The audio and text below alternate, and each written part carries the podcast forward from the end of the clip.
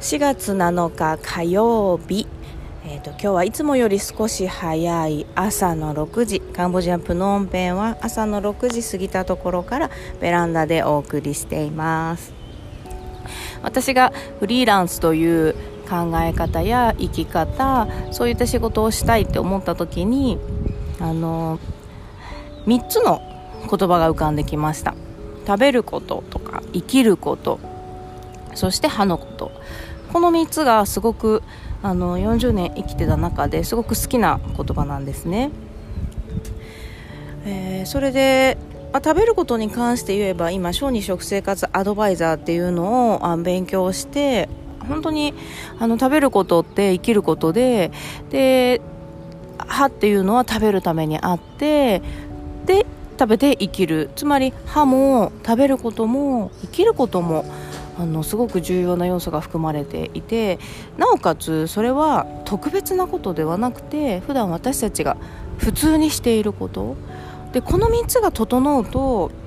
あのすごくその人として整うんじゃないかなっていうふうに感じてこの3つをお伝えできる人になりたい。もしくは伝えあの自分もそうしていきたいなっていうふうに思いました。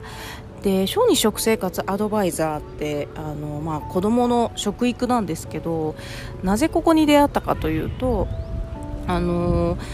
私あの歯科医精神になってあ歯医者に来る患者さんの口の中を見てた時に歯医者の治療ってキリがないなと思ったんですよ。小さな虫歯削ってまたそこから虫歯になって金属になってまたそこから虫歯になって神経を通ってでまたその歯があの神経通ると歯が折れるんですね。枯れ木と一緒になるので。でポキッと折れてしまってあんなに丁寧に治療してケアしたのに最終的には抜けて入れ歯になってしまう。これって歯を治療すればするほど歯って弱るなって気づいてそうじゃなくて最初に歯を削るっていう行為をしないためには予防すればいいんだって思ってその時勉強してたのが、まあ、歯にフッ素を塗って強くするとか唾液とか唾っていうのはそれぞれ違うのでそれを検査して、えっと、その人に合った予防法を考える虫歯菌を、ね、あのやっつけるようなことをするとかっていう予防してたんですね。それでもなかなか予防ができない。でそもそも歯って予防するために生えてきてるわけじゃないなと思ったんですよ。で何のために生えてきてるのかなと思ったらそれは食べるためですよね。でなんで食べるのかなっていうと生きるため。ってなった時にあそうか食べの食べることも知った方がいいなと思ったんです。でそのきっかけをもらったのがあるあの1歳ぐらいの赤ちゃんに授乳しているお母さん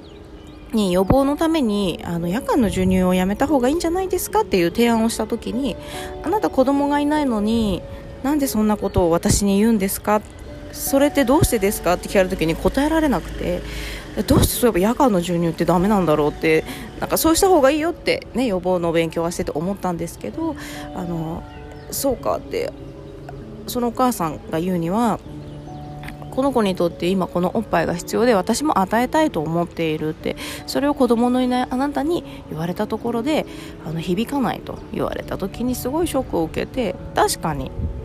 と思ったんですね。そこから私はその小児食生活アドバイザーというのを、えーと、幕内秀夫先生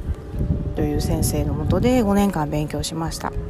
でその時に勉強したのが私は子供にとって必要な栄養とか食べ方かなと思っててあのその先生の本を読み進めてたんですけどそこには栄養素のことは一つも書いてなくて子供は本能で食べるんだ。お腹が空いてたら食べるんだ。子供は食べる量を知ってるんだってそういう勉強をしたんですね。でもっともっと深く勉強していくと人は生きるために食べるんだ。じゃあ生きるって何なのかっていう勉強をしていくんですがもうそれがすごく面白くて。で人は栄養素を食べてないと。あの体を作るためにピーマンを食べるわけでもない。えっ、ー、と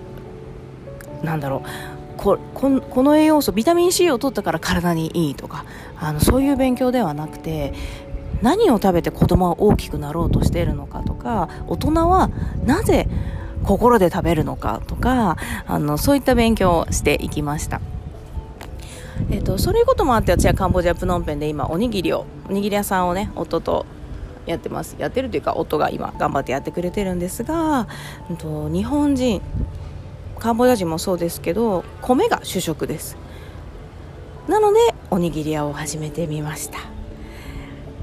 まあ、その話もおいおいしていきたいなと思っていますが、まあ、私の中で食べること生きること歯のことこの3つっていうのはあの人人であること普通の人であることのためにあの伝えていきたい。今こういろんなことが情報として流れていく中であのこれがいいあれがいいそうしたらいいこうしたら行きやすいとかいろいろ言ってますがその状態をあのニュートラルにしていきたい。普通にしていきたい。普通に食べて普通に生きて普通に歯を使う。そんなフリーランス歯科衛生士にあのなるためにあのカンボジアで活動できたらなと思っておりますでは今日も素敵な一日になりますありがとうございました。